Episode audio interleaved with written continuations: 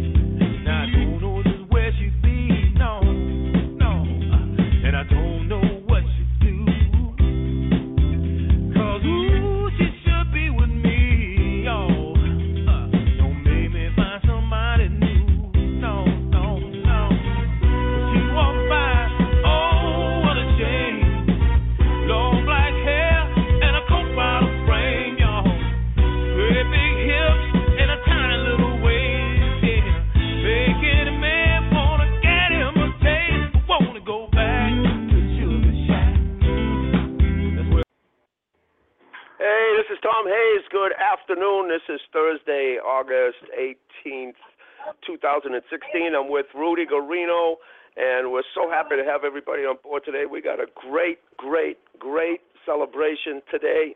and celebration is the right word, Rudy. Well, first of all, we have to start with the ceremonial. How are you, Rudy? Excellent. I woke up.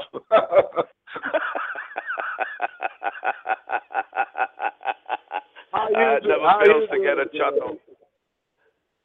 Uh, um, we're doing great. How you doing? I got up too, Rudy. At at 69, I, I can say I can join the I can join the I got up club. I got up club. That's a good one. We got a new term now. The I got up. well, Rudy, we we always have fun, and uh, it's been busy, crazy, wild out here. And uh, you know, I always talk about the wave and the buzz and my little terms for trying to describe the miraculous things that happen around this miraculous, truly miraculous story. Because in my mind, the whole and everybody else who was there, whether they were an entertainer or a fan or a staff, everybody knows that a miracle happened between 1967 and 1977, and that miracle was the Sugar Shack and everything that went on in and around and about.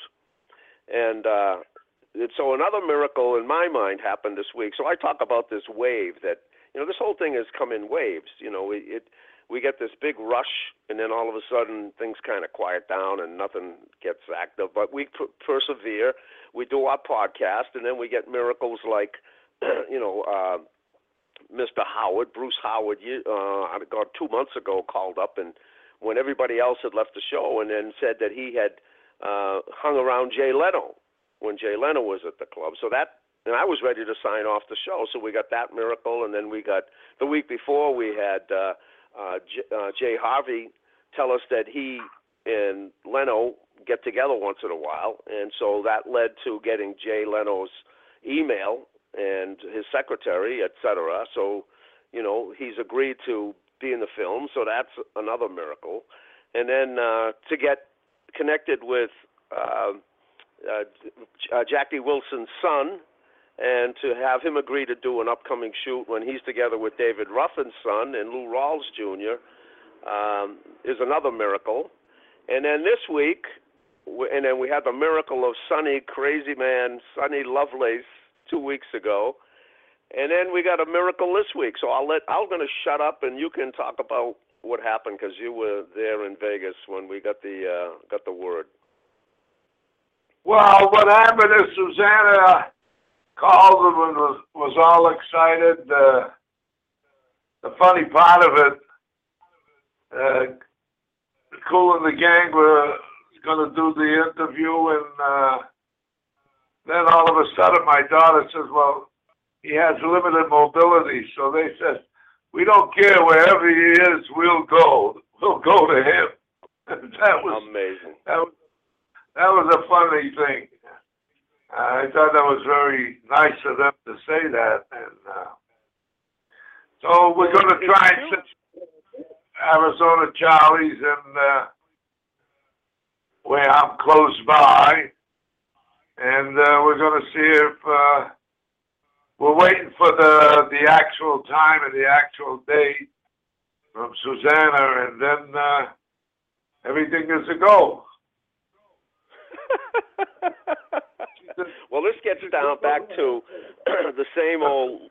I don't know how you want to say it, not fight, but uh, same old argument once in a while that we get into of what's the story about? And you say, well, it's all about the club and the celebrities. And I say, well, yes, it is, but it's also about Rudy Guarino. So the fact that after 50 years, four of the original Kool and the Gang members are going to take time out of their schedule, which obviously must be a busy schedule, to come across town and hang out with Rudy Guarino speaks volumes of who Rudy Guarino is, the man, the promoter, the club owner, the the man who connected to all these groups, not only there but later on, because you got their first date in uh, Vegas at the Sahara, correct? Right at the Sahara Hotel. Yeah, I mean, you know, Rudy, this is uh, the, the connections here.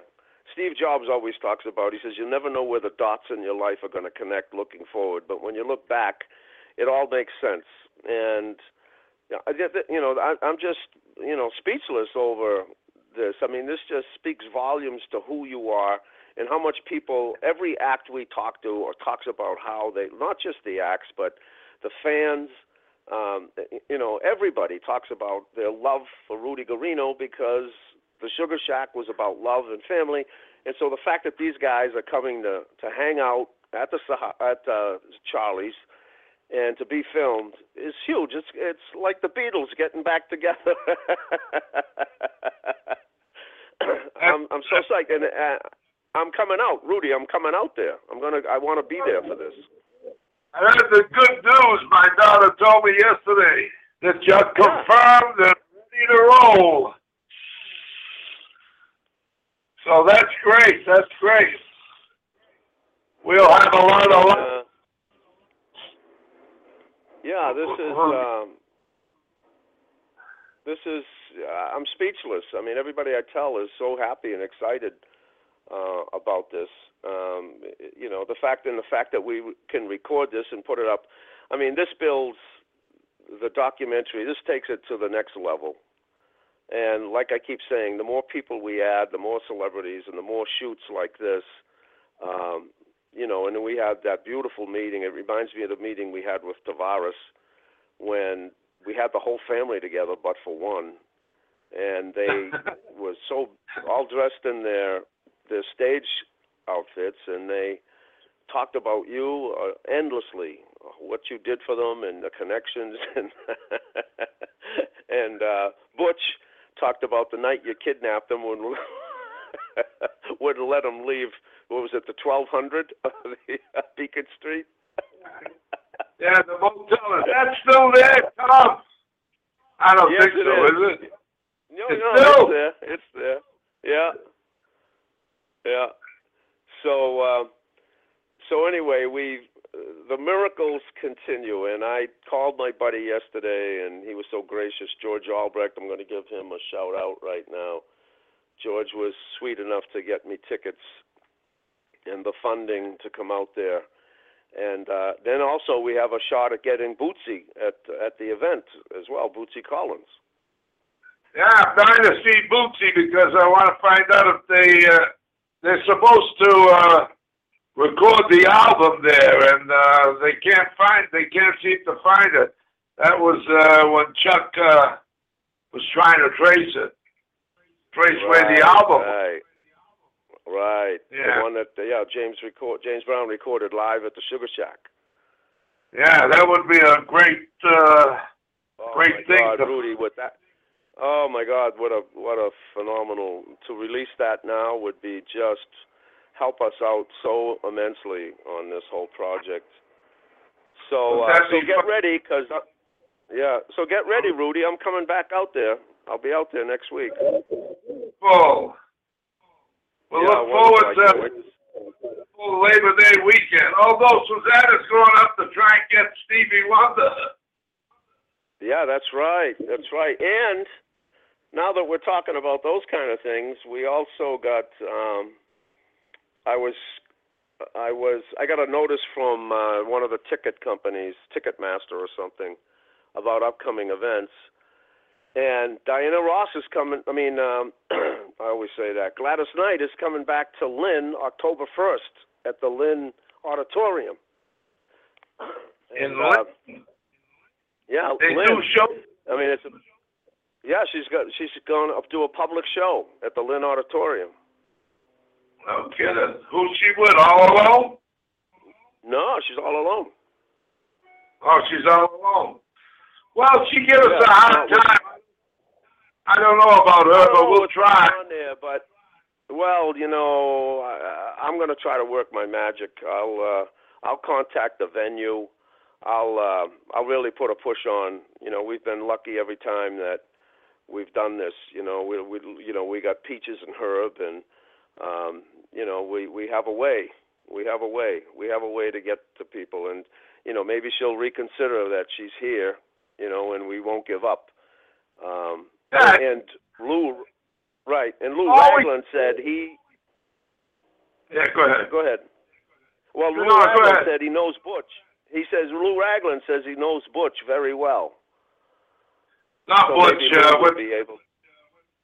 no, her brother, the, what's his name? I, Her I nephew. Uh, yeah, no, not Butch. Uh, oh God, what's his name?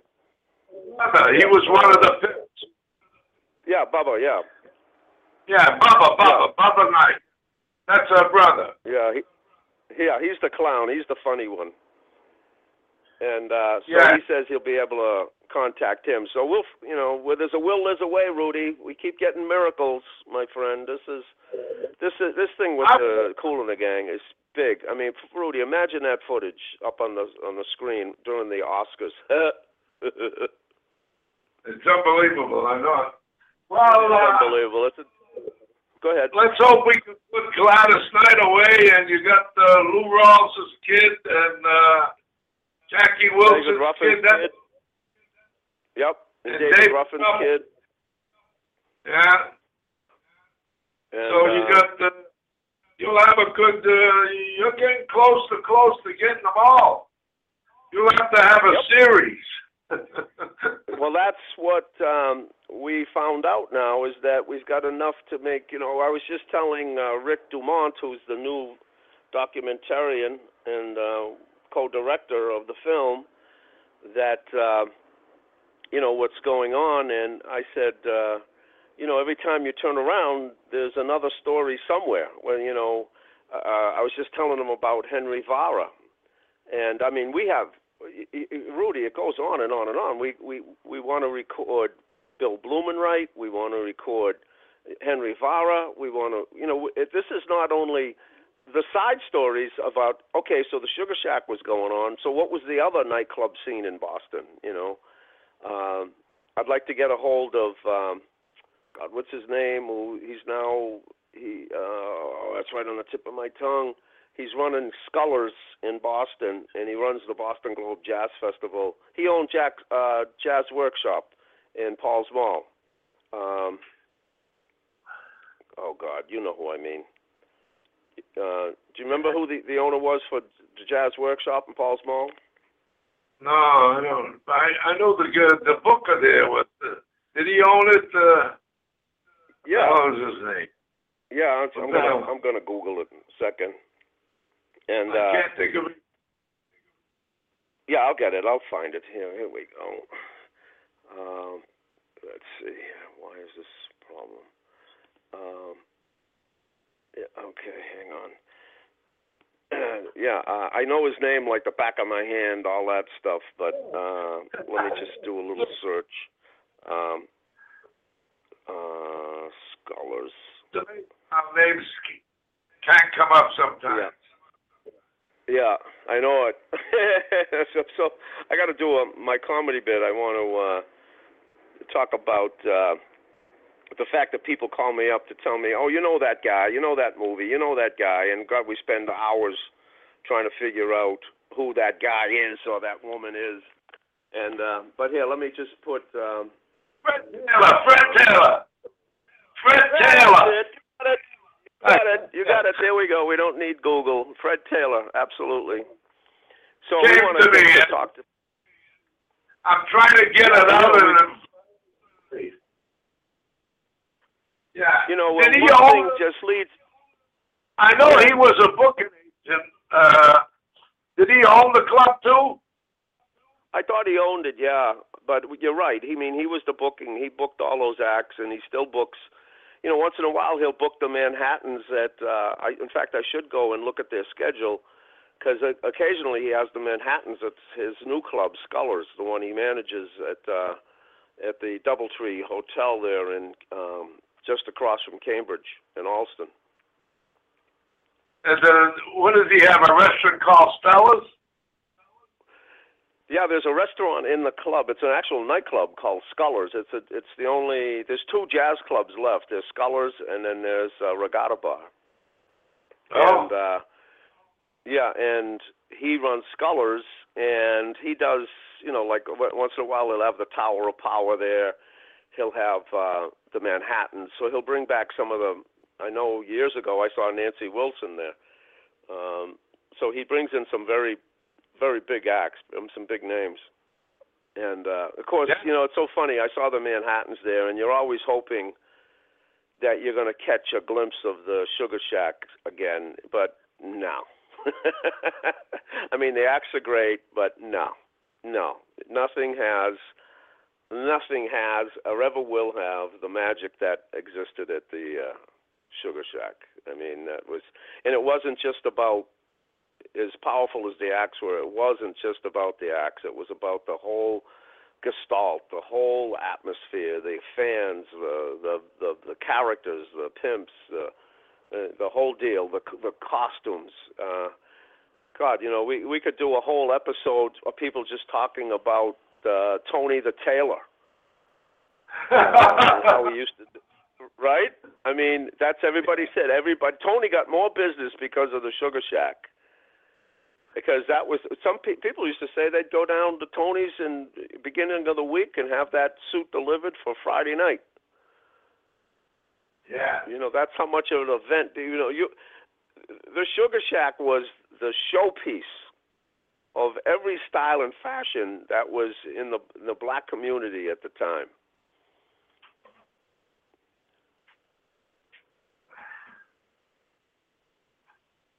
Just amazing. So, uh, so yeah, so we're still, uh, you know, Susanna. She, every time I get a call from Susanna, I'm just, uh, you know, w- waiting for some great news. And of course, this this is just fantastic news, uh, and it, it's Yeah. going to be a major part of the film. You, you'll re- this is the first time that we've been able to get the acts. I mean, you had the OJ's with you, some of the, um, you know, former members of the OJ's a couple of weeks ago, but this is really something.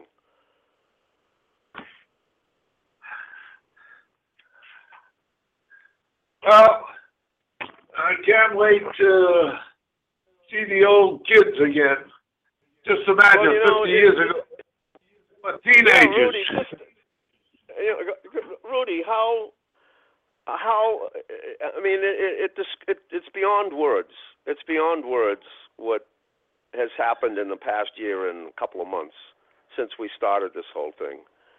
Um, this is just, you know, I mean, it's. I told somebody this week, not only will we get an Oscar, but we're going to be on the Oprah show. That's she another still one I have put in my vision. I mean, are you kidding me? Oprah would love this story.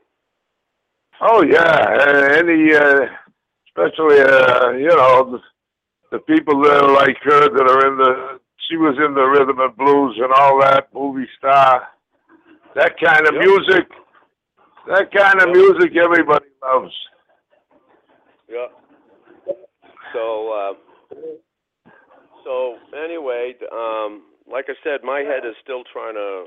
You know, I was fortunate enough to call my buddy, and you know, we're get we're working on the tickets and the hotel. You think you can uh, get us a room at the Arizona Charlie's, right? Yeah. Uh, who's coming? Just you? Who's no, coming? Just you? coming. I, no, no, I have a guest coming. I have uh, a female companion coming. I'll explain that later. It's that's another miracle. That's another Sugar Shack gift. Okay. All right. So, So uh, uh, we found a composer. We found someone who's willing to compose some music for the documentary. oh, is that right? Yeah, she's a sweet gal, and she's gonna. I got her a ticket as well, so she's gonna be coming out, and uh, it'll be a great time. We're gonna have a great, great time. It'll be a great show. We're gonna have a lot of fun again. That's right. you know, again, Rudy. You know, this story, the story of the of the making of the documentary, is a story unto itself. And you know, I mean, think of, uh, you know, think of our friend Skippy White, who has been so gracious. I mean, there's a couple of episodes to uh, a continuing documentary right there. Yeah, that's right. See, uh, Skippy. Yeah. You got a great voice. So. Oh yeah, he's a great resource. I mean, he really knows music. In fact, I was just thinking, what do you think? Uh, you up for talking to him? We can give him a little call. We'll bring him up to date on the news. You up for that? Yeah, I'm up Rudy? for anything. You Yeah, let me call. Yeah, let me call him. Let's let's. Uh, I think he'll get a kick out of this news. He- He's become a regular on the show here. Let's do this. Uh, this is fun. You know, the more I learn about, I I told you that the show went to high fidelity, but I haven't had time to play with it yet. So uh, it's they've re- redone. They've added a new technology to this blog talk radio. So we're gonna, and they told me it's gonna take some work because I'm gonna have to re-upload all of the songs we have, which is about 50 songs, Rudy. We've Oh. got six, 50, 60 songs on the playlist, but they told me I'm gonna have to put them back in in order to hear them in high fidelity. But uh, that's okay. I'll I'll go to work at it. And so here I'm gonna call. Uh, I'm calling uh, Skippy right now, and is fun, kind of fun. Let's see. Whoop. Call failed. It does not answer. Maybe he's maybe he's on vacation this week. Who knows? Yeah, he was. It's not. It's not going through. well, right, see if you got catch him. see if you got some Kool and the Gang. Yeah, Yeah, let's yeah, go with some. That's, exactly right. Exactly right. Of course we do. Well, uh, let's. I love this one. I love this uh, ladies' night. Here we go.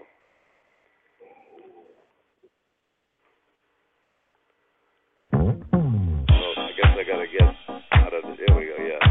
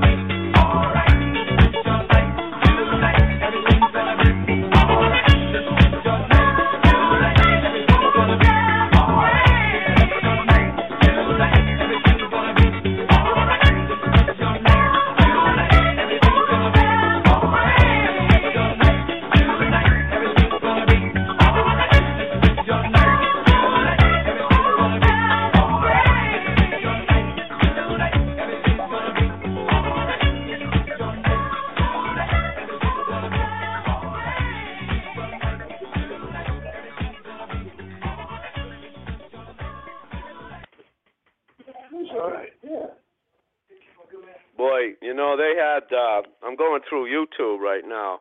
Oh my God, the hits that these guys have is just incredible, isn't it? Oh yeah, unbelievable, unbelievable. I tell you, know, they uh, drew they drew nine hundred people the first day they worked there. Nine hundred. Oh my we had to God. we had to play so stuffed, wouldn't believe it. And a oh, dollar oh a head, they 900 people for three shows. They did three shows, though. That's that's why uh, we were able to turn over turn over some of the people because uh, you know they saw the show, or some of them saw two shows, and uh, it was so crowded that a lot of people were trying to get out of there instead of trying to get in. We had a we had people trying to get out, people trying to get in. It was unreal. Unbelievable. And people. Unbelievable. I just how we're handling almost a thousand people and not a problem. Unbelievable. Unbelievable. What an event, I boy! You know, it just it makes me I sad. I'm, I mean, it makes me makes me you know thrilled that we're going over these times and time, but it makes me sad to think that those days are gone. I mean, we just, you know, there's no such thing as that anymore. An event like that happening in town that drew that many people. And, you know, when we talk to the black community, you know, they, they all acknowledge that this was the first time they had a presence in a club in downtown Boston. That's right. It was. It turned out to be their club. Yeah. Yeah, and and, and and Rudy, before and after, it's never happened since. It's what? It didn't happen before, and it hasn't happened afterward. Fifty years later. Oh yeah. Right, right, right. It still won't happen again. I think. It won't No, happen well, again. you know, and Rudy, Rudy, you think we got a story here? I'm being rhetorical. I think we've got It's just an amazing. amazing. It's an amazing that I never story. that, that we never filmed those events. It's amazing. Yeah, well, you know, we didn't think video in those days. I mean, video didn't happen till well, you're right. It did happen in the 70s, and when people had video No, cameras, I'm surprised. Oh, they didn't have the camera, video camera, but they had the video things. Uh, not video cameras, though, but uh, they had regular, you know, Right. filming. Uh, I don't know what call it. Yeah, TVs. Yeah, TVs had the cameras. Well, Yeah. here, let me. Um, Doug Clark, uh, uh, Dick Clark, he filmed everything. That's why he made a lot of money. oh, I know. I know. Yeah, royalties. You know. Um, so here, I just uploaded a brand new song, and it's got a label on it, Hi-Fi. I don't know if that's we called in. We didn't call in. I got to call in a different way to get Hi-Fi. But let's listen to it. Maybe it's got a little better sound quality. We'll see. Here we go. This is uh somebody said that this song was written with uh Johnny Carson's wife in mind. His, his wife's name was Joanna. Right, And um right. they had a Did you hear that too that this song was related to that? No, no, but I remember one of his wife's names was Joanna. Yeah. All right. Well, here, let's see. Uh, let's listen to it. Let's see how this sounds.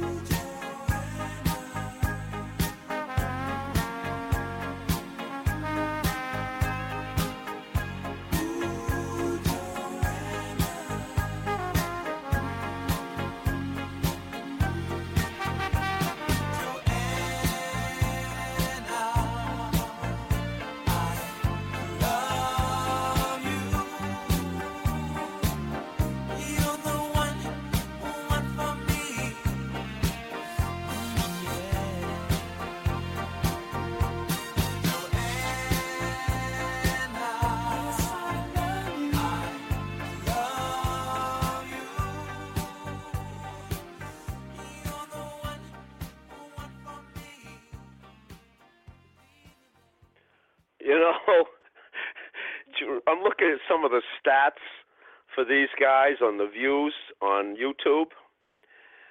Two years ago, they had a 40th anniversary show, Rudy. Yeah, where? I don't know. I didn't click on it to see where it was. Oh. Rudy, over a billion views. A billion, A billion. views. A billion views For the for the 40th 40th on anniversary? YouTube. Yeah, the 40th anniversary special. The films are up on YouTube. The entire concert. 40 billion views. Wow. Wow. that's how. That's only two years ago, Rudy. That's how big these Right. guys are. Still, It's unbelievable. that's unbelievable. incredible. That's They had incredible. I mean, you look. Yeah, When they I came mean, there, you know, I got I got a picture of them on the stage there. If you can uh, look it up on the Facebook. I remember I got one of their shots on stage. Wow. What a You know, I mean, what a night! how many times did how many times did you have them? I don't know. I don't know. I can't. I gotta I mean, obviously more than once, right? Obviously more Oh, than yeah. once. Yeah, yeah, at least more than once. My God, I don't know why I didn't see them. I, uh, you know, mostly saw the O'Jays. That's crazy. Well, they came around the late, uh, I think, uh, early seventies. Right, right. I don't was think they kids at that time. Yeah, I don't think they were there in the sixties. I think they came around the seventies. Well, forty years. Go back forty years is, uh, I don't know. Do the math, but uh, yeah, I think they came in the early seventies. Okay. Amazing. And uh, They, uh, yeah, you're talking billions of views. I mean, it's, uh, still it's- all the acts are still going. It's amazing that the ones that are still that. living are still going. that it got and, and how fortunate is that for us to be able to have the acts still doing this and uh we're able to um unable to see them again and uh, to do this this is again this, this defies you know what one of my friends has a great way of talking about things like this it says he calls it uh uh, beyond a formula. There's no formula that can explain this crazy things that have happened here. Um, Yeah. Well, it just goes to I like- show the mag- the magic that all those groups had, that they're still going. oh. God, yeah.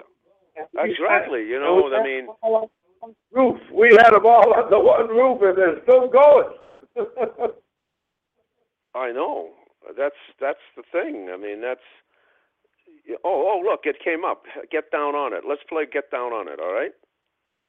yeah. Here we go. All right.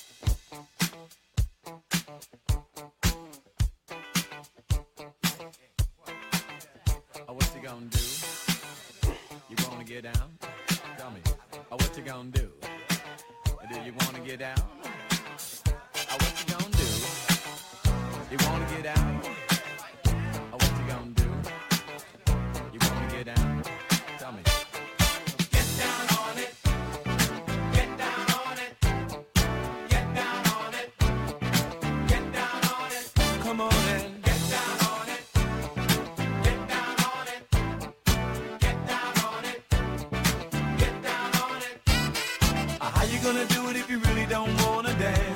By standing on the wall. Get your back up off the wall. Tell me. How you gonna do it if you really don't wanna dance? By standing on the wall.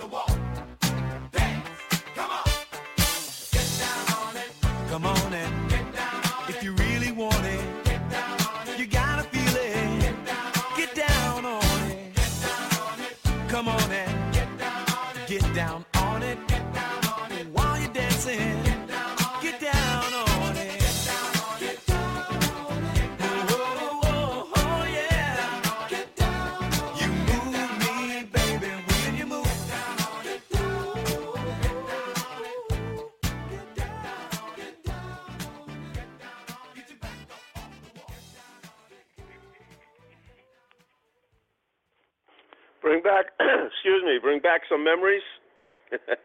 Oh, oh yeah. It's unreal, unreal, boy. I tell you the truth. It's amazing. The memories Well, come again- back. You just keep thinking uh, all the fun we had and everything, and at the end of the night, yeah, and without an explosion or a fight or We- and I know exactly. You and I talk about it all the time. And when I crawled back up them stairs last night, uh, every night, and made it out onto Boylston Street and made it to my car, and we, my wife and I headed home, I'd look at her and go, "Whew." We, not only did we have a good time, but we're safe. we used to go to the twelve hundred the twelve hundred motel and celebrate. Like every night was a celebration.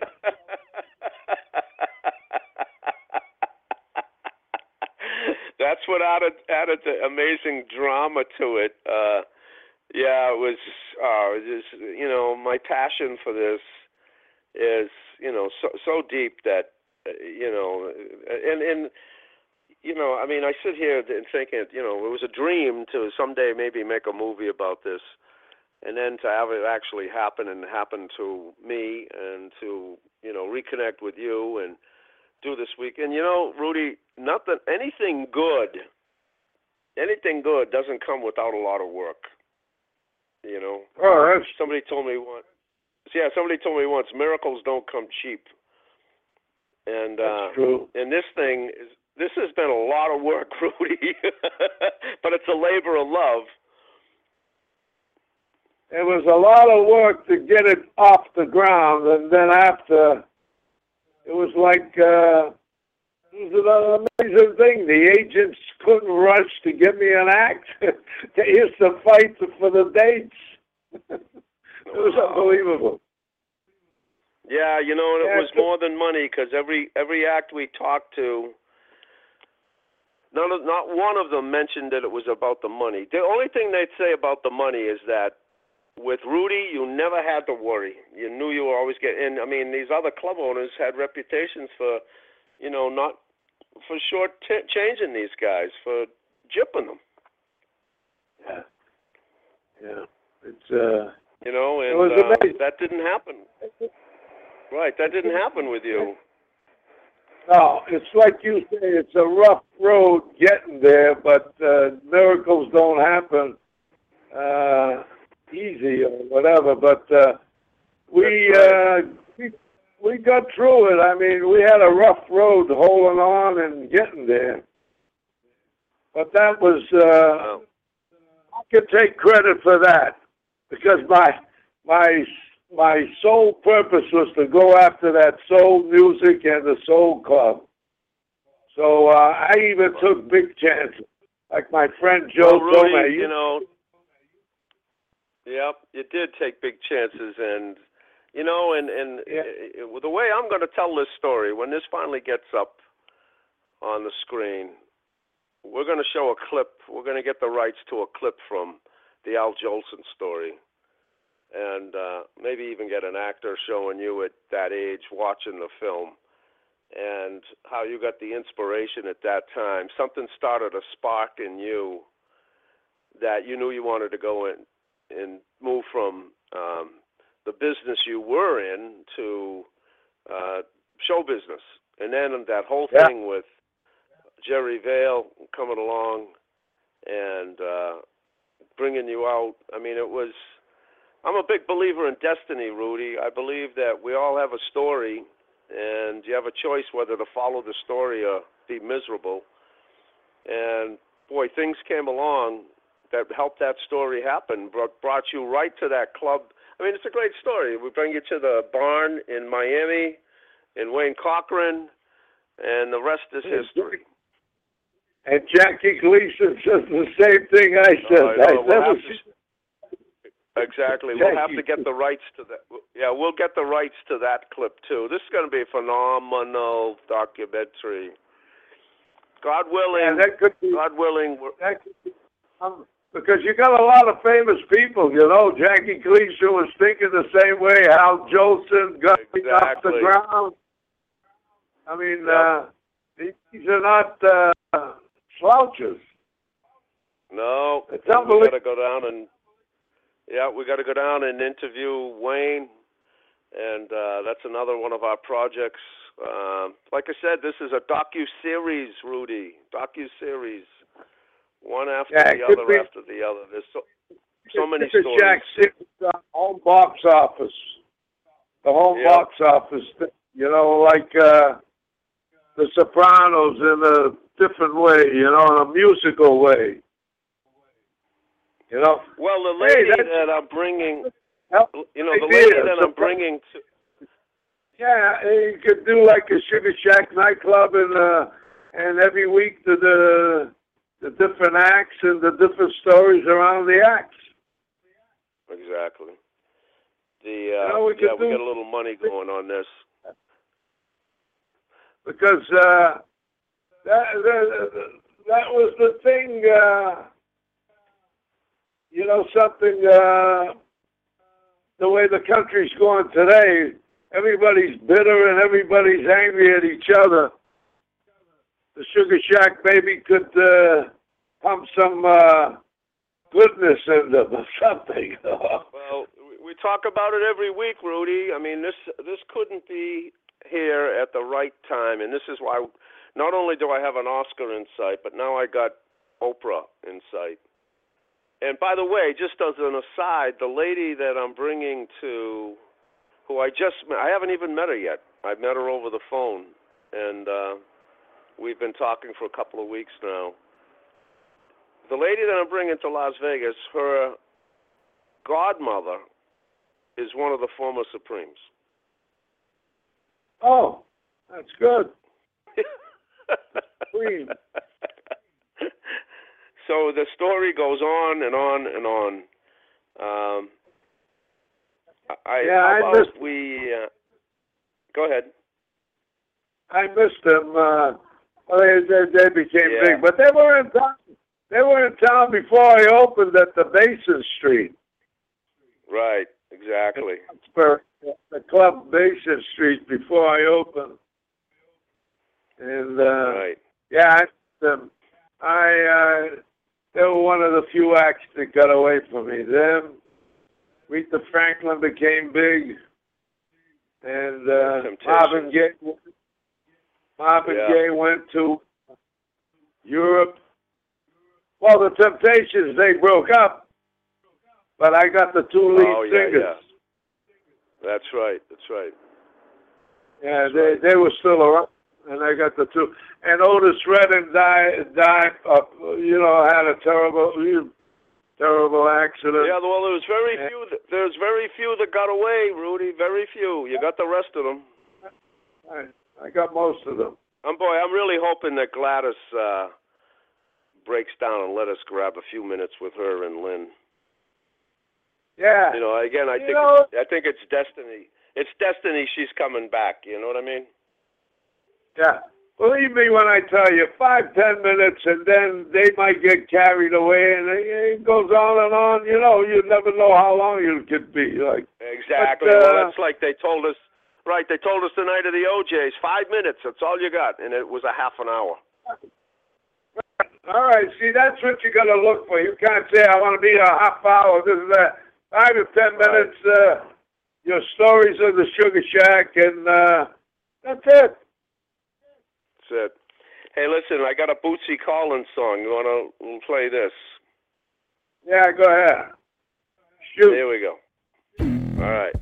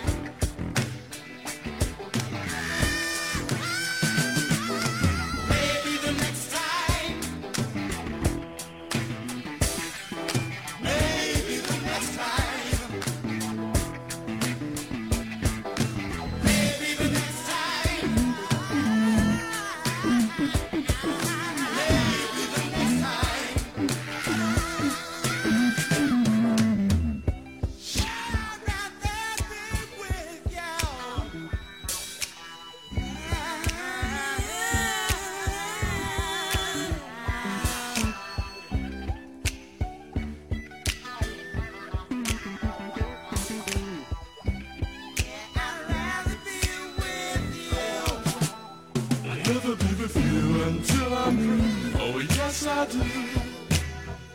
I'd rather be with you until that day will fly away. Hey, Rudy. Yeah. Rudy, we got Skippy on Yes, the sir. line. Skippy, oh, Skippy Oh, White. Skippy. Hey, Skippy. Hey, How you Boston, doing, Rudy? America. Hey, Skippy, Skippy, White, famous. IMC. If you How's it it, going? got it. Great, great. It's going good, Rudy. That's great. That's great. It's amazing you still got that record shop, huh? Still got it. Amazing. Uh, after 55 years, we're still open for business. we were just we were just talking about Kool and the Gang, and they're still going strong. And uh, after almost fifty years, I got a funny, I got a funny story to tell you about Kool and the Gang. I don't think I told you this story before, but uh, back when I had the store at uh, Northampton Station uh, on Washington Street, right near the corner of Mass Avenue.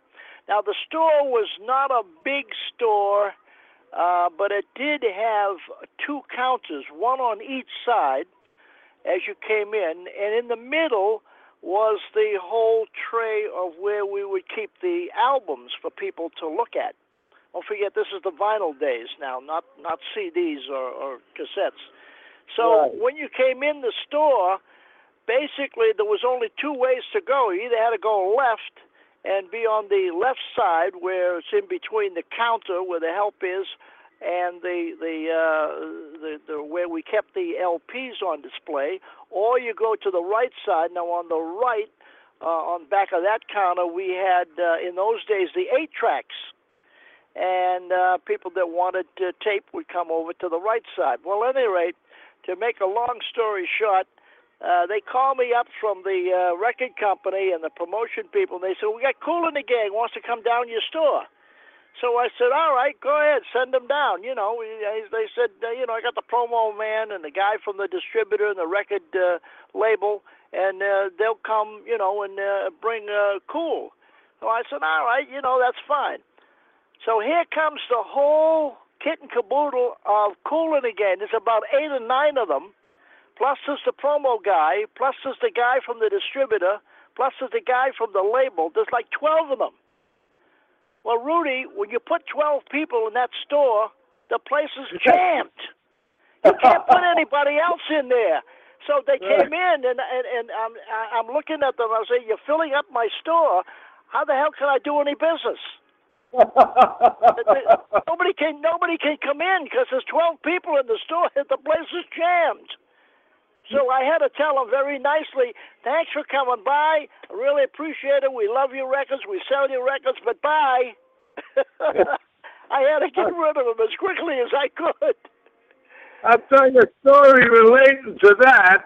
In the, I was doing the shows at the Sahara Hotel uh, here in Vegas, you know, and uh, the owner tells me, "Do you know Kool and the Gang?" I says, "Do I know them?" I says, "Why? What do you want?" He says, "Let's book them." I says, "Okay." So I call up Kool and I book them. And the story was they needed. Are you on? Are we on? They what? Are we on? I believe we're on. I can hear you. Oh, I can hear okay, you. yeah. Okay, Rudy. I don't know if I. I'm hoping that we're on. Are we on, uh, Tom? Yeah, I'm on anyway. All right, so uh, Paul Lowden was his name. I says, you got him. I says, but uh, you don't mind they're traveling when they need 19 rooms. You know, he says, cancel them, cancel them. 19 rooms. He says, are only six on stage. He says, what do they need 19 rooms for? I says, well, that's a popular group. I says, they, they uh, carry a big entourage. I says, Oh. I says, well, what's the difference in the room? You got over a thousand. He says, Rudy, let me tell you a story. You never know who's coming in and occupying a room, what kind of money they're carrying. He says, we had a guy that used to come with a suitcase and blow two hundred and fifty thousand a a day every time he came.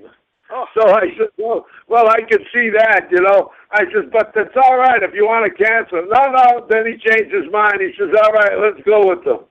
You They probably paid more money for the rooms than you paid Kool and the Gang. You, I forgot what I gave them, but they tore the house down, and uh, right away Caesar's Palace snatched them up and grabbed them, and uh, that was the end of that story. But it Yeah, reminds that's, that's when know, they started getting real big money, right? it's it reminded me of the crowd that they carry with them. Like you said, they they crowded the whole store. Yeah, yeah. Oh, it's too many people. Too many people with Kool and the Gang. That's quite a gang. That's why they call it the Kool and the Gang. It, they bring a gang. And here's another story. They they agreed to do the documentary uh, this week. They're at the, I mean next week they're at the the Orleans Auditorium with Okay. Bootsy Collins, and oh, uh, the publicist says we want to go. With, no, my daughter says uh, my dad is in a wheelchair. He's got limited mobility. So they they come back. Who says wherever he is, we'll go. We'll go the way he is. That was fun. so they're coming. To, uh, I'm I live next door to one of the casinos, so they're gonna meet me there. Okay. and we're gonna- okay. Gonna- We're gonna film them. Tom's coming out too for the occasion. Oh, great. Okay. So that's Sounds like a great time. Yeah, that's funny. That that is really they gave the right name. Kool and the Gang. They are a gang. That's a big gang, that's for sure. Now, did I ever tell you the story about uh, Bootsy Collins when he came to the store? No, no, go ahead, shoot. Uh, all right. Well, that was up in the Mattapan Square store, and uh, we had had several uh, in-store appearances by uh, some some other people, some of the rappers, UTFO, uh, uh, the Fat Boys, and uh, some other people.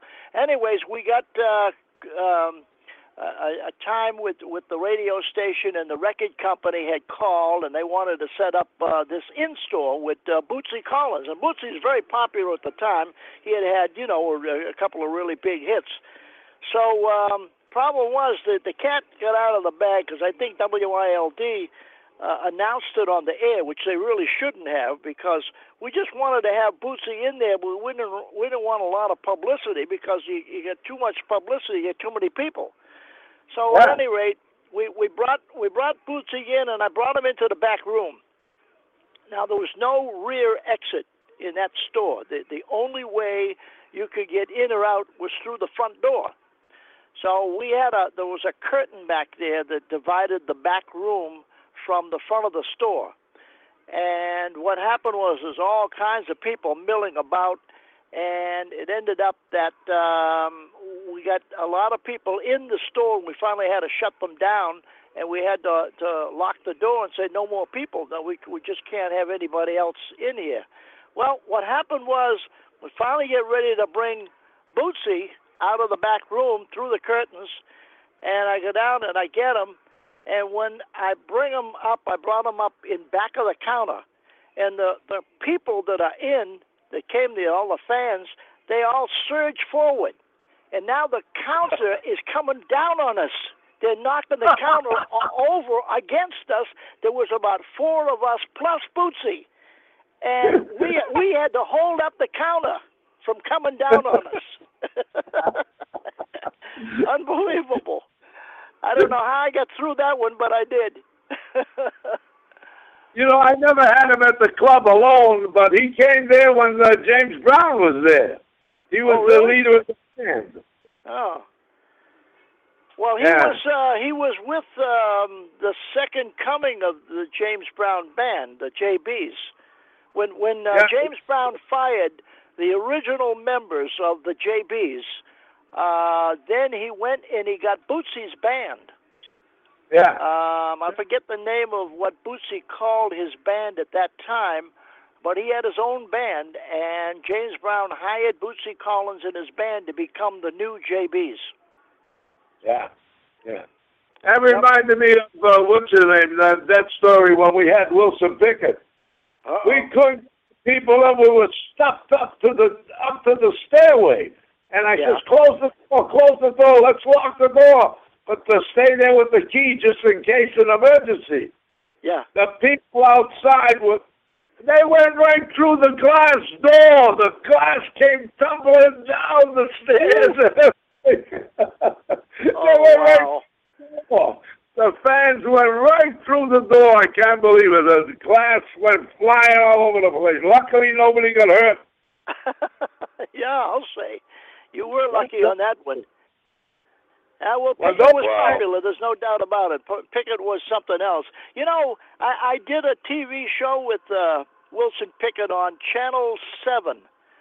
Uh, the old Channel 7. This was back in in the 70s, I would say, probably early early 70s. I'm going to guess maybe 72 or 3, something like that. And they had a moderator. I don't even remember his name now. And the subject of the the, the discussion was what is soul? And so Wilson Pickett and I bandied it back and forth, and we talked about, you know, what soul meant to us.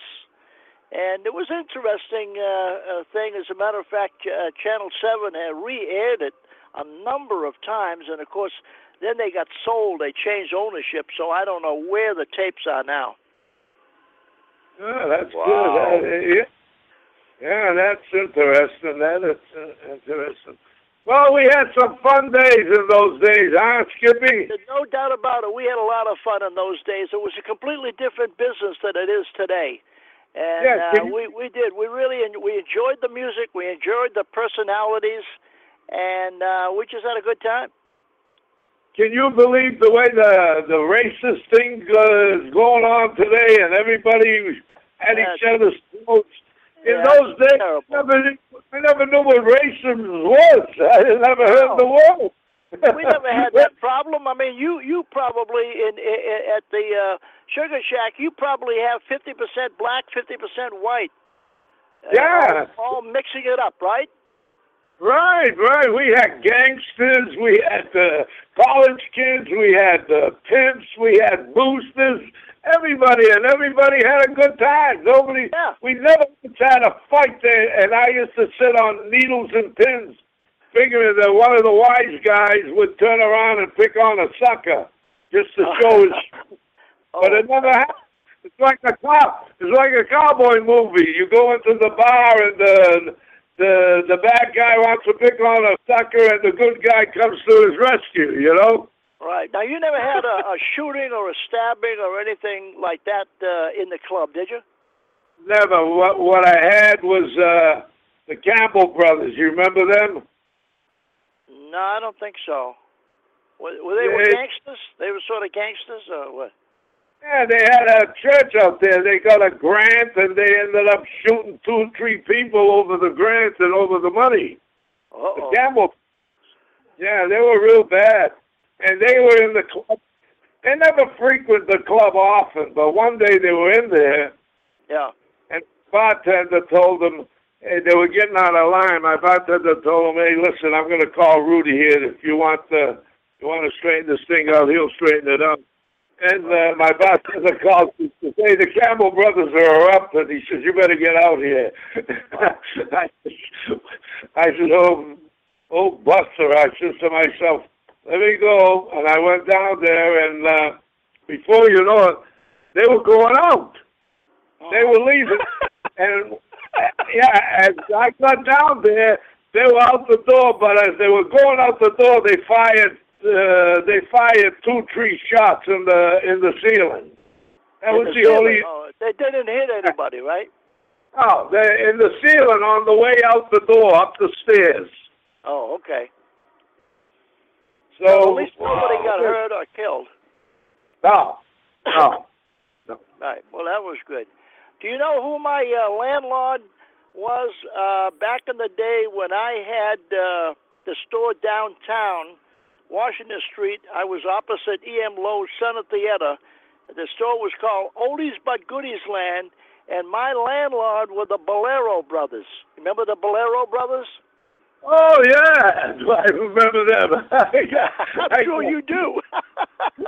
I got a lot of. I got a little history with them. yeah. Was that right?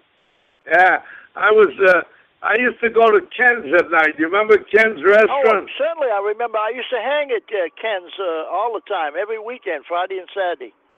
Yeah, me there. I was there every night around one o'clock, I think. And I used to go there a little early so I get a round table in the back. Yep. So one day, uh, you know, 'cause I didn't drink, and so uh, I used to leave the clubs and go there uh, just to secure the the table because there's always a line. And uh, one day, the Valero, Joe Valero, comes in with his uh, younger brother, and he comes up to the table, and he says, "Hey." How the hell do you get this table every night? How do you get in before the crowd and this and that? Mm. before you. I says, I come a little early, and I get in when there's no line.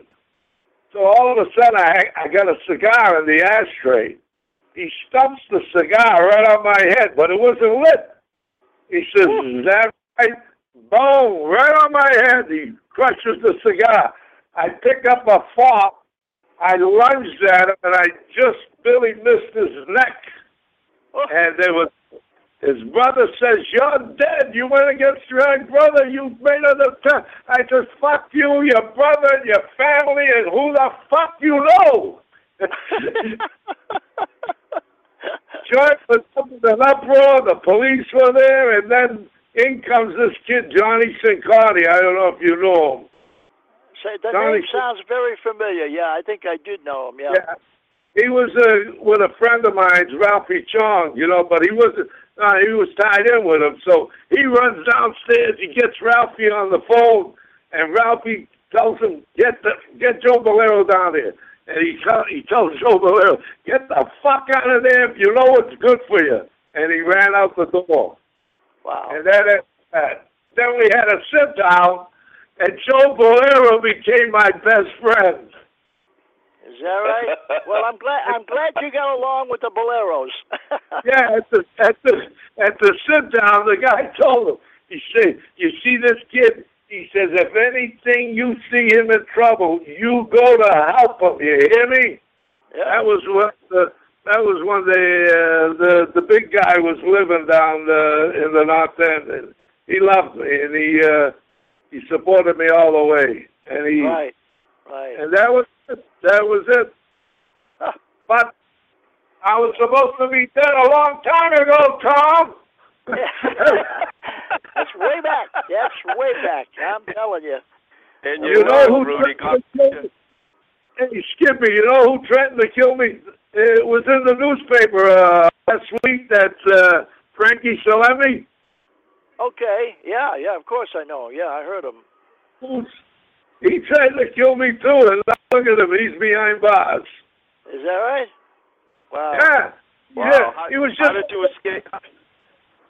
There was how a did you big escape spread that in, one, Rudy? in Boston. Huh. You didn't get that Yeah, in yeah, the news because yeah, some, somebody it was in- it- somebody sent me a. uh, newspaper. I saw it the other day. Yeah, Yeah. back His in name jail, is, is yeah. all over the news. Yeah. yeah. I've been threatened a long time. I must have nine lives. A cat with nine So, lives. so Rudy, how did you escape Salemme? How did that happen? So let me.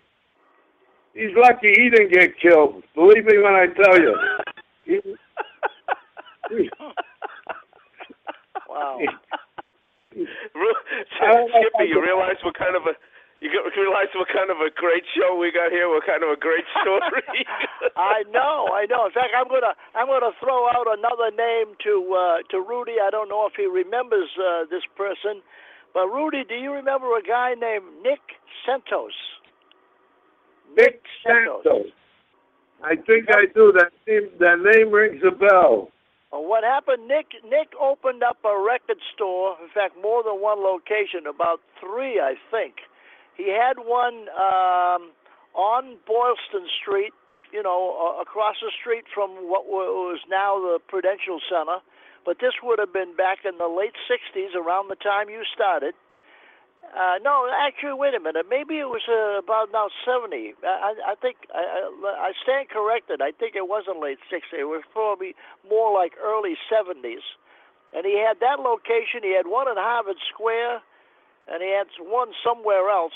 He ended up turning his locations over to Morris Levy. Sound familiar? Yeah, Morris Levy. Yeah, well, uh, That's That that's how Morris. Levy got into the Boston market with strawberries because Nick Santos had those three locations. no, he took over those okay. Yeah, I think I think Nick was part of the gang, and then suddenly, uh, after Strawberries opened up and he started uh, adding more locations, uh, Morris Levy, um, Nick sort of ended up uh, disappearing. Oh.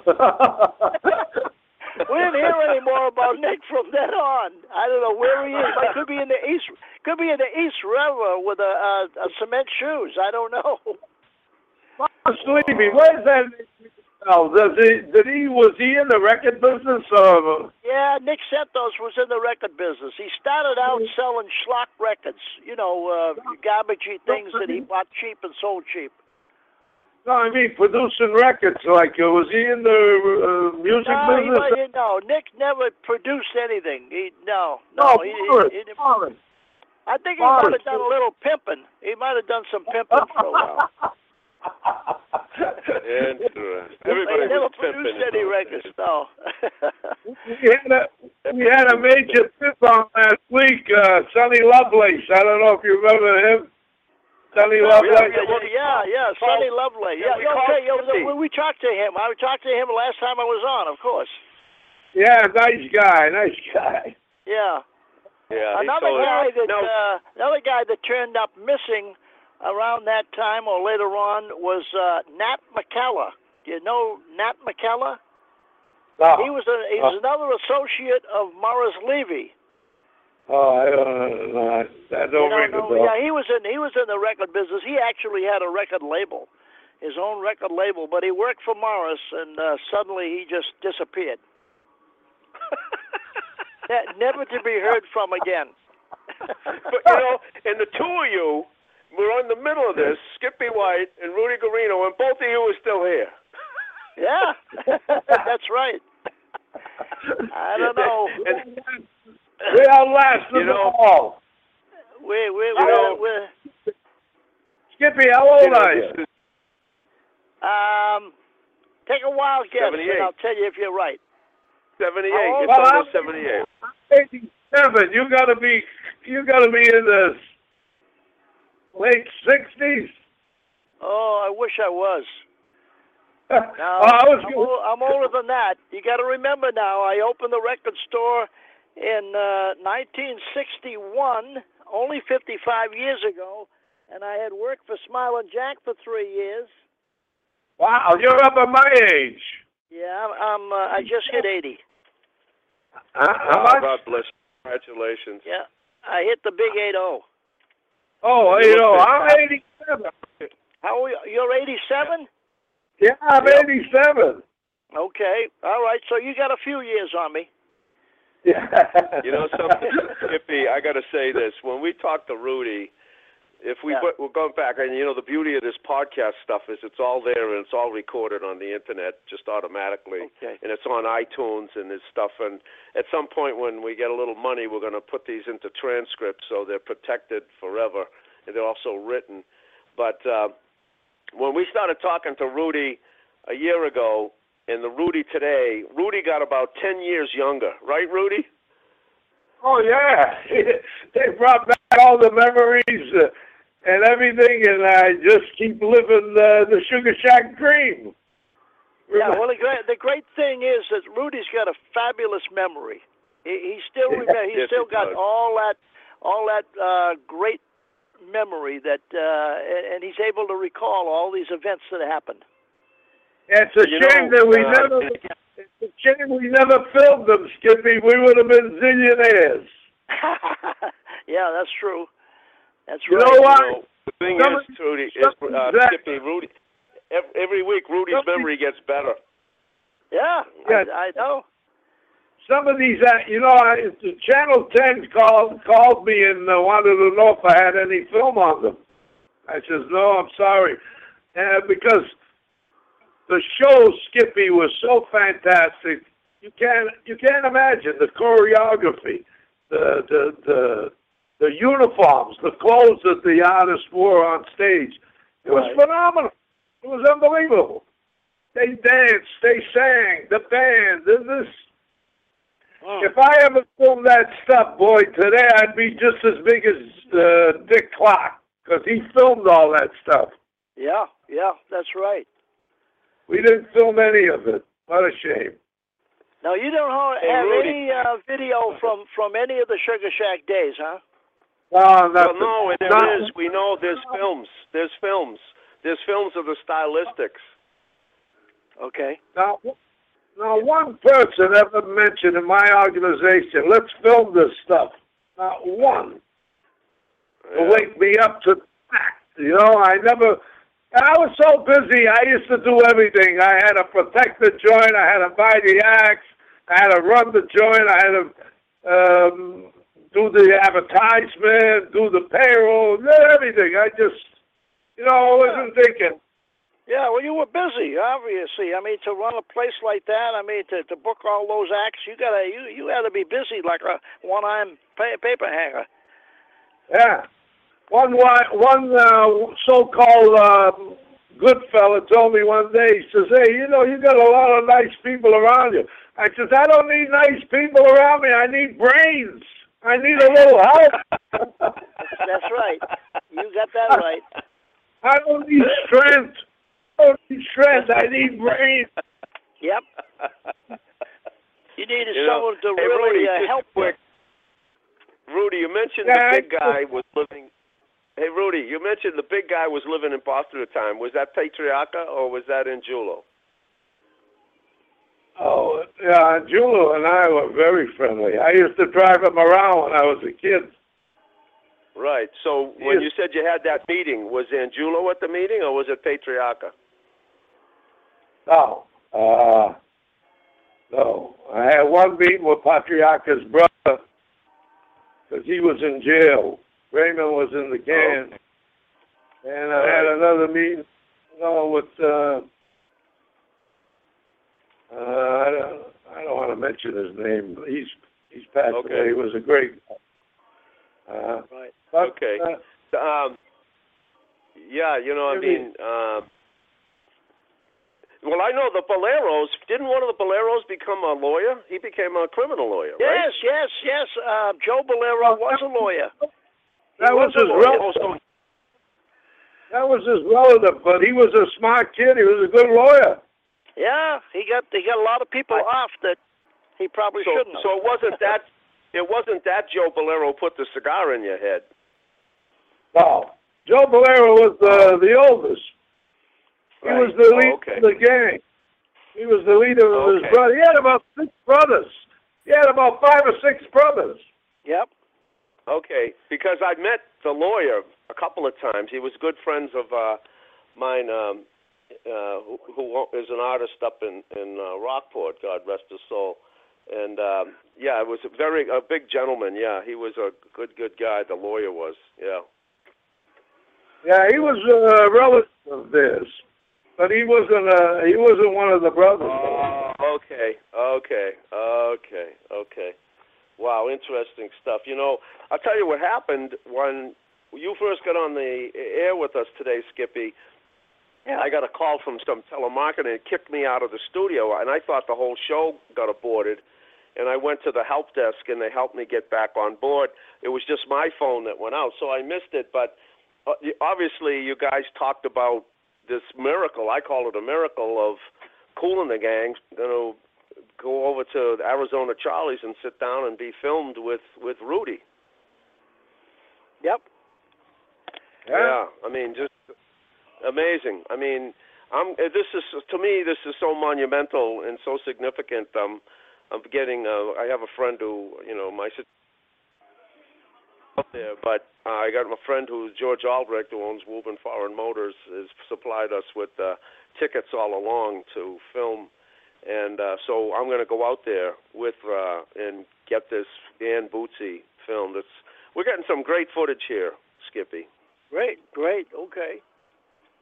You know, and now, again, when you you're get on. to a point where you're going to edit this stuff uh, and and and get to a point where you know you, you you're nearing completion of this uh, project. you know, we talk about this almost uh, monthly, and one of the things that, you know, we, uh, we, well, well, first of all, George, who was in the, st- uh, George got ill and decided that he can't take keep on with the project, so we have a new documentarian. You know, the, part of the problem is is the funding. We don't have any funding, so we're all. This is a labor of love right now. Yeah. And um, but we do have a new documentarian, and in fact, I'm going to go visit George next week and get the files, all of the files of all the films we have, and would like to do some kind of an edit. You're absolutely right. Something that can act as a trailer or a teaser, and um, you know eh, something. But you know, I guess to answer your question, the the ante keeps going up and up and up. We get what's happened is we're talking about this becoming not only a document documentary but a documentary series because it's just it's endless Yeah, because you, You know, have so, so- much footage now. Oh yeah we got over eight hours of footage and you know when we go out there we'll probably come back with another hour anyway. And um you know and there's so many side stories just like today talking about you know the boleros and you know and uh you know we had spent two hours with with sonny uh, lovelace alone and he's got more stories. We haven't filmed him yet. So this just keeps getting deeper and wider and longer. And we got a one of the people that's evaded at us for a while, it's been a little evasive, has been Gladys Knight, and I just looked in uh, online last night, and she's going to be at the Lynn Auditorium October 1st. Oh. So we're hoping we get a shot with her. So I guess the answer is, and then um, Jackie Wilson's son, uh, Yeah. um, which we call it Lou Rawls' son, and uh, David Ruffin Jr. are all going to be re- uh, rec- uh, playing at the North Shore Music Circus on September 11th. So we're going to go up there and get that footage. So I guess the answer is, uh, w- yeah, you're right. At some point we'll have to. We're waiting for Jay Leno, and we're our, our our two main shots right now are Jay Leno, Stevie Wonder, and Gladys Knight. And I think if we get those three along with Kool and the Gang and Bootsy and everything else, we've got a great film. Yeah. And that could probably be just the first one, with you know subsequent films in development after that. Great, great. Okay. Yeah, it's- well, it it's- sounds like it's- everything is. The It's problem mushrooming, is, you know. the Go ahead, go ahead, Rudy. the problem is as soon as you get ready to try and do somebody, somebody like Kool and the Gang pops up. Yeah. That's right. it's good, Skippy. I guess what we're saying, we got good problems. Yeah, yeah. Well, as a matter of fact, that leads me to another question, Rudy. Uh, uh, Have you ever sat down and got a piece of paper and a pencil and listed down all the acts that you booked? Yeah, yeah, we got it. In fact, you know something? I'll, I'll, uh, I see your email here, and I'm gonna. I got your card in front of me, Skippy. I will email you that list. Oh, that'd be great. Yeah, because maybe there's some people on there that I might know, or we might be able to get in touch with that that you haven't got in touch with yet. You know, Yeah, we got things an that's. You wouldn't believe. You wouldn't believe, Skippy. It, there's only a few soul acts that got away from me. Marvin Gaye went to Europe. Otis Yeah. Redding died. I was negotiating with his brother Roger. You claim you knew him, huh? Yes, I know Rogers uh, Redding, and uh, well, Otis, I had been to his uh, ranch. Yes. Yeah, Roger Redding was a great guy. We were we almost put the deal together, but he ended up having that accident. Yeah. And uh, uh, the Temptations broke up, and I got the two lead singers, David Ruffin and Eddie Kendricks. And Diana Ross became too big. Aretha Franklin became too big. That's about it. In more ways than one, too, uh, Aretha. Yeah. She definitely yeah. became. Well, she was big. just at the. She was just at the tent here, right ac- down the street from me. She was at the uh, Bank Pavilion. Yeah. Okay. Who was that? Yeah. Uh, Aretha. Aretha. Yeah. Oh, Aretha Franklin. Yeah, yeah. And I knew Well, her you know- manager, Ruth Bowen, very well. Ruthie Bowen, Yeah. remember her? No, Give I don't remember. I don't remember the manager except the only the manager I remember that she had was uh, the guy that I think she married Ted White. Oh no, Ruthie Bowen was her manager and her agent. She ran the Queen Booking, the Queen Booking Oh, I agency. remember, yeah, I remember Queen booking. Yeah, yeah.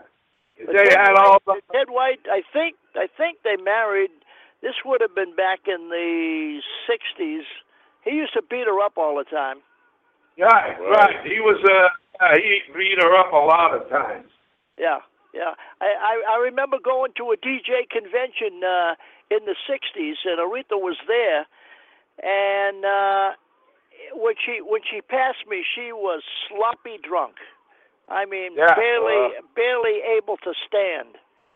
Then she blew up like a balloon. She got fat as anything. Yep, yep, yep. That's right. Yeah. Tough. So- They- they- These these guys, you know, they're so talented. They deal with such problems, you know. I know. Yeah. I know. A lot of them do. I mean, uh, a lot, uh, and a lot of the women they just pick the wrong guys. Right. Yeah, you know Yeah. they, you know my uh, a gal I know had a book called uh, "Why Men Love Bitches," and it was a very popular book a couple of years ago, and, and it's been hanging around the house here. And I looked at it, and then one day it hit me, and I said, "For the same reason that women love bastards." Yeah. the, world, the world is crazy. Ru- Rudy, did you ever have Mary Wells at the club? Uh, Mary Wells, my guy. Yeah, yeah. No, I never. I don't think so. I don't oh, think okay. Never had her, huh? Okay. I, I had Let Martha me look at- she Reeves, performed in Boston a number of times. So. I had Yeah, Martha Reeves. Yeah. You remember Martha Reeves in the Of Vandellas? course. So yeah, Martha of the Vandellas. Yeah. Martha was the secretary for Motown. Yeah. And one day they, they had a record and they didn't know who to use and they used her and she became she she got her first hit. I think it was uh Jimmy Mack. Yeah. Well, she had some hits before Jimmy Mack, but that was a big one. Well, that was one of them. One of, one of the hits. They uh, then she left the secretary job and she became a singer. That's what she Yeah. told me Yeah. when she was up. Yeah. Because I was thinking about Mary Wells because we were talking about Aretha and the fact that Ted White uh, beat her up, and and uh, Mary Wells was with uh, Cecil Womack, Bobby's brother, and he used to beat uh, Mary Wells up. Yeah. Terrible. Yep. Bobby, And then you, Did you know Bobby? You know, uh, Chuck, excuse me, did you know Bobby Womack? Oh, of course. He was a great guy. He, uh, I love that guy. Yeah, yeah, he was. He was a. Uh, he was very talented. Uh, you Yeah. know, too too much into the drugs, of course, but Yeah. He was very soulful singer. He was a good soulful singer, boy. Now, now, did you have him uh, there? Yeah, I had Bobby uh, a couple of times. Oh, okay, great, great, great. Yeah. did you ever have Oh, them at your store or? Tom will send you the artist list. Yeah, Yeah, I, I I'll gotta send you see the that artist artist list. Yeah, no, Bobby never made it to uh, an in-store. We never had an in-store. I mean, I've seen him a number of times. I met him and I've seen him, but I, he never made it into the store. Uh, what Oh, about okay. Solomon Burke? Yeah, yeah. we had we had him. We had him. Solomon Yeah, Burke. I had an in-store with Solomon Burke, and you know he got so big that when he Yeah. came into the store, I had to get two chairs for him to sit down. I'm telling you, we put two chairs side by side for Solomon Burke to sit down, one for each cheek. He he must have been when he was in the Sugar Shack. He was like a monster. I couldn't believe it. yeah. But he probably in uh, those days he wasn't that big, right? Uh, I know he was big when he came to the Sugar Shack. I remember him. He was. You're still pretty big then, huh? Yeah, did you have, have the Chambers brothers? Yeah, I remember the Chambers brothers. Yeah. Okay. I think they were from Cambridge. Weren't they a local group or something? No, I don't think they were local. They might have appeared in Cambridge a lot, but I don't think they were actually local that I know of. Okay. Well, when you get that list, maybe we'll get back on the air again and uh, we can uh, review some of the stars. Yeah, that's a good idea. That's a good idea because uh, yeah, We'd there's probably a lot Al of people. When I see the list, there's some people there I've seen and I know, and I I could probably give you some more stories. Yeah, Uh, you know, we when you up. guys, I tell you, when you two get together on this show, it's classic. I mean, this is one of the stuff that I want to put into transcription and maybe even publish as a book because you two guys uh, bring up the history not only of Boston but the history of soul music. I mean, this is classic, classic, beautiful. I mean, this stuff is historical. So thank you both of you for for doing this. No problem. No problem is right. Anytime. Yep, that's right. You know that's right, something? Let Woody. me. Uh, let's. Uh, I want to play while you brought him up. This is a great clip because it incorporates everything you just said about Solomon Burke. This is Solomon Burke with the Rolling Stones, and they loved Solomon Burke, and they, you know, they did. Uh, Everybody needs somebody. Um, so let's. Want, you got a second, Skippy? I'll play this a little bit. Yeah, go ahead, go ahead. How, how long is the clip? Here we go. Yeah, it's a. It's ahead. only two minutes. A couple. Two, minutes. okay. Yeah. We're going to do one for you. This is a song we used to do. We used to open our shows with this long, long, long, long time ago. And this tune was written by Solomon Burke, who you saw earlier. It's called Everybody Needs Somebody to Love.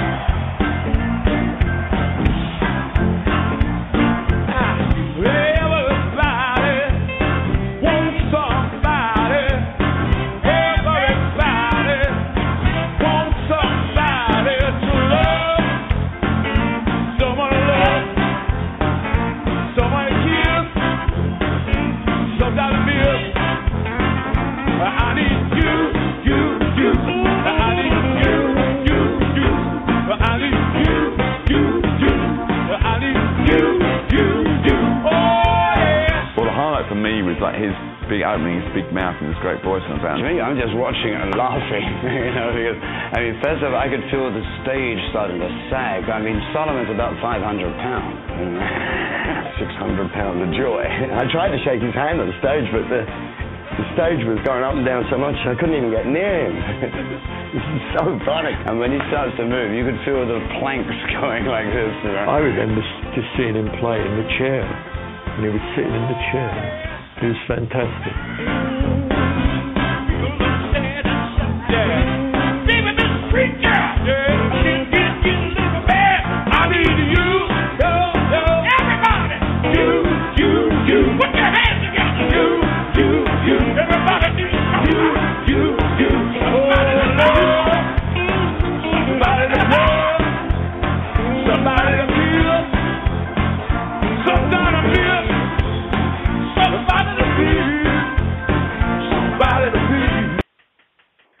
So there it is, the Rolling Stones, Yeah. Mick Jagger and Keith Richards talking about the size of Solomon Burke. You know, they said 600 pounds. Woo! Yeah, yeah. I didn't think he weighed quite that much. I, I I remembered he was. I thought he was about 450. They said Yeah, well, he got up there. Wow. Yeah, he, and he gave um, in that clip he gave Jagger, of course, who weighs about 60 pounds, soaking wet. He put he took his cape off. Solomon Burke did and put it put it on Jack. and Jagger almost fell down. Yeah, yeah. The the cape probably it was- weighed quite a bit. Well, probably weighed a hundred pounds. Yeah. Well, when when uh, he came to uh, the House of Blues, uh, remember the old location in Harvard Square? Yeah, yeah. Well, they remember. they booked they booked him. This a few years ago. They they booked him uh, on a Saturday and a Sunday. Now on Saturday he sang all the rhythm and blues songs, and on Sunday he did gospel. And in fact, they had me Yeah. MC. I was there. I was there both nights. I MC'd and brought him on stage. And boy, he was something else because every time you bring him on, he wants to come in a different way. He don't want to just you know walk up. Yeah, he's he's got to come in a, like if there's a back stairways, he will go down the back stairways and then come up uh, like right beside the stage, or he'd find a different way of coming on. That's the way Solomon was. But uh, it was great. We were upstairs in the in the dressing room and talking uh, to Solomon Kibitson about you know all the old uh, records and the years that that I had known him in the business, and uh, he's a great guy to talk to. He's unbelievable. Talk about a guy with stories. Solomon, Solomon, Solomon had some old stories. Is he still living? No, he's he died uh, a couple of years ago. As a matter of fact, he was booked in I think it was Switzerland, and he flew over there. He got off the plane, and right after he got off the plane, he had a, he fell down. He had a heart attack and died.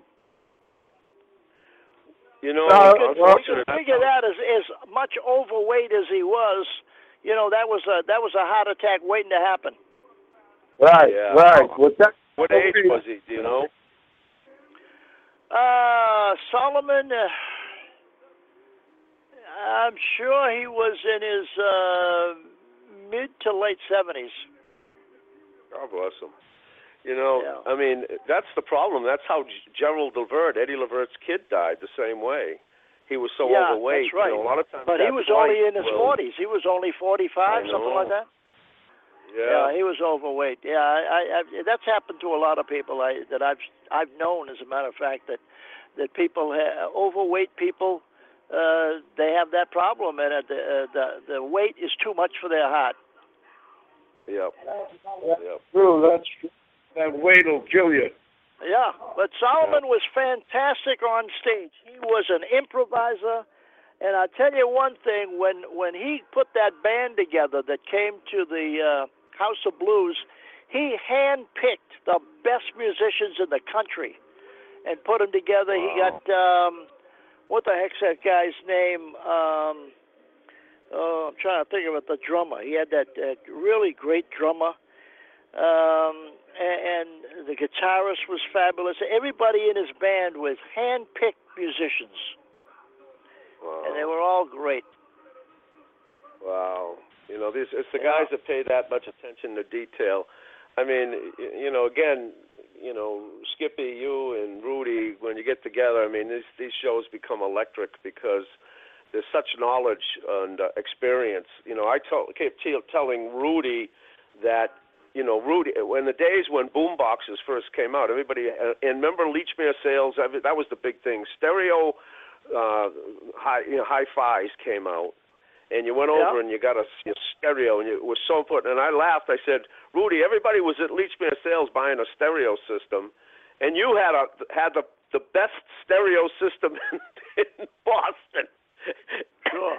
and probably in the East Coast. You had the best stereo system with the best music. Yeah. Rudy had his own his own band. Every night he got to listen to the best music in the world. yeah, yeah, that's true. Well, he booked the best music in the world. Yeah. Well, yeah, and uh, it's, yeah, it's a pleasure, gentlemen, and we got to continue this when we get oh, the this is so much fun. So much fun, and uh, Skippy, thank you so much. And you know, we we we want you. Uh, we we we're gonna, we're going to use you deep in this. You know, just be a little patient with us, please, because it's good news. What's happening is good news. We're um, we're getting bigger and better here. This is not, you know, this is no tiny film. This is a big film. You know, and the fact that we're getting these acts at the end of their careers in, in that, that they're still vibrant and still performing, they're still in in vogue, and the fact that that you know the, the, the meaning of this that these four guys are going to take time out of their schedule to come and see Rudy and hang out. Um, this is an epic to me. This is an epic moment, and we're going to capture it. And you know, we're going to Skippy. There's so many. You know, I'm learning a lot about storytelling and filmmaking, and there's what they call so many emotional beats to this film. We're going to have people. I mean, we got George Clinton, and people will be off their seats on the floor laughing at Clinton and other guests who've who've been on, and uh, and then we'll have them crying at the same time when you have Walter Williams getting six inches from the camera and looking in and said. I said, say something about Rudy. He goes, well, I got to say this. He says, because Rudy was a couple of years older than us, about 10 years. He says, Rudy was a father to me. And he said, without the opportunities he presented to us at the Sugar Shack, without Rudy Guarino, and he's looking six inches from that camera, he said, without Rudy Guarino, I would not be the performer I am today. And then he got quiet Wow. and he got even closer to the camera. and he says, "Without Rudy Guarino, I would not be the man I am today." And That's saying a have, lot. That's saying a lot, Rudy. Man, that yeah, Yeah. and that's what Rudy Rudy keeps shrugging it off, but you can't shrug it off, Rudy. The fact that four guys of the stature of the Coolin gang, uh, Skippy, I'm looking at the stats here on. They filmed them in two years ago, their 40th anniversary. Uh, Skippy, a billion views on YouTube. Is that right? Wow. A billion, over a billion, 100 million views for these guys. Yeah. That's how powerful they are.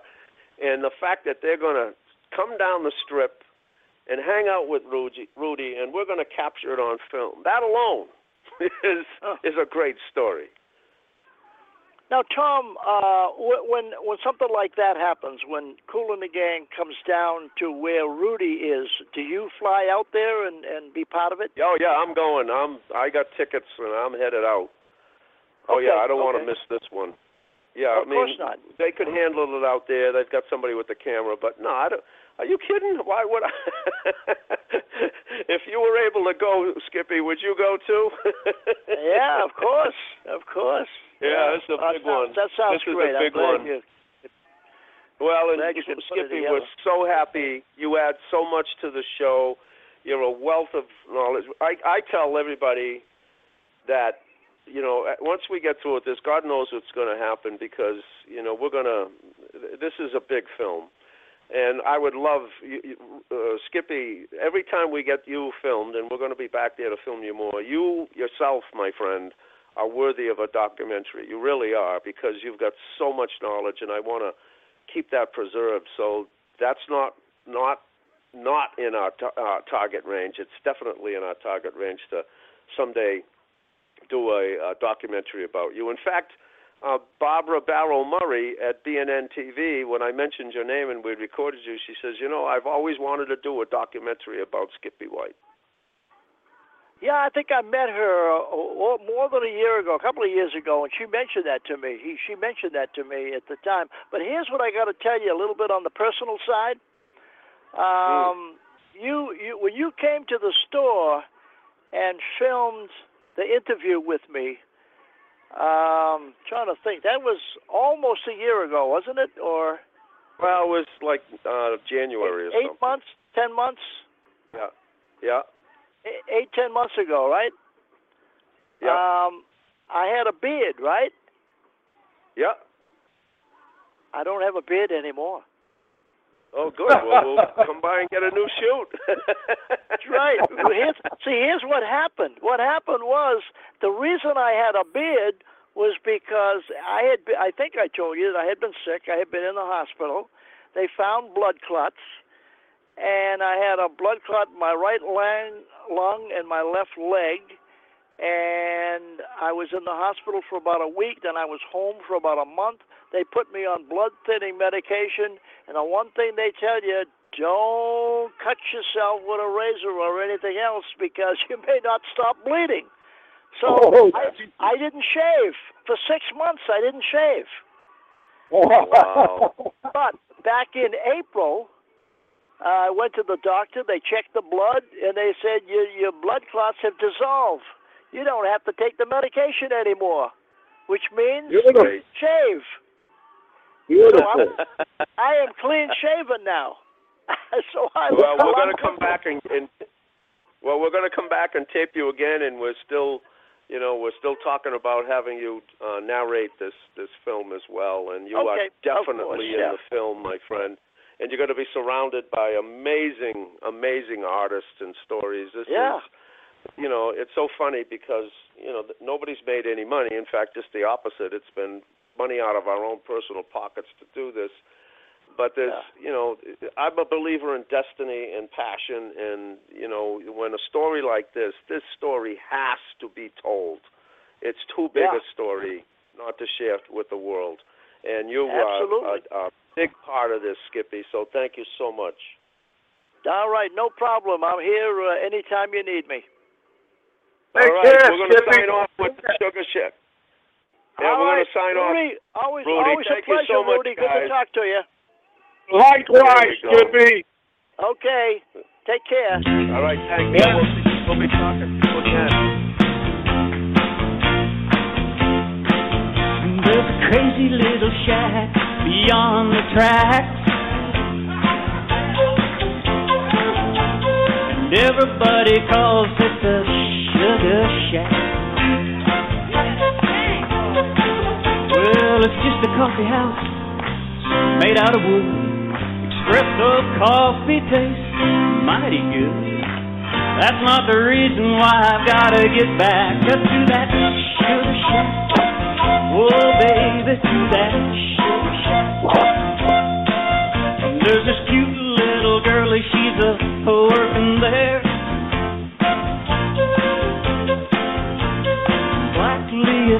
and her feet are bare. I'm gonna drink a lot of coffee, spend a little cash. Make that girl love me when I put on some trash. You can understand why I've gotta get back up to that sugar shack. Oh, baby, to that sugar shack. Yeah, honey, to that sugar shack. Oh, yes, to that that sugar shack queen is married to me, yeah. We just uh, sit around and dream of those old memories. Ah, but one of these days I'm gonna lay down tracks in the direction of that sugar shack. Just me and her, yes, we're gonna go back up to that sugar shack. Sugar shack. Yeah, honey, to our sugar shack. Oh, yes, to our sugar shack.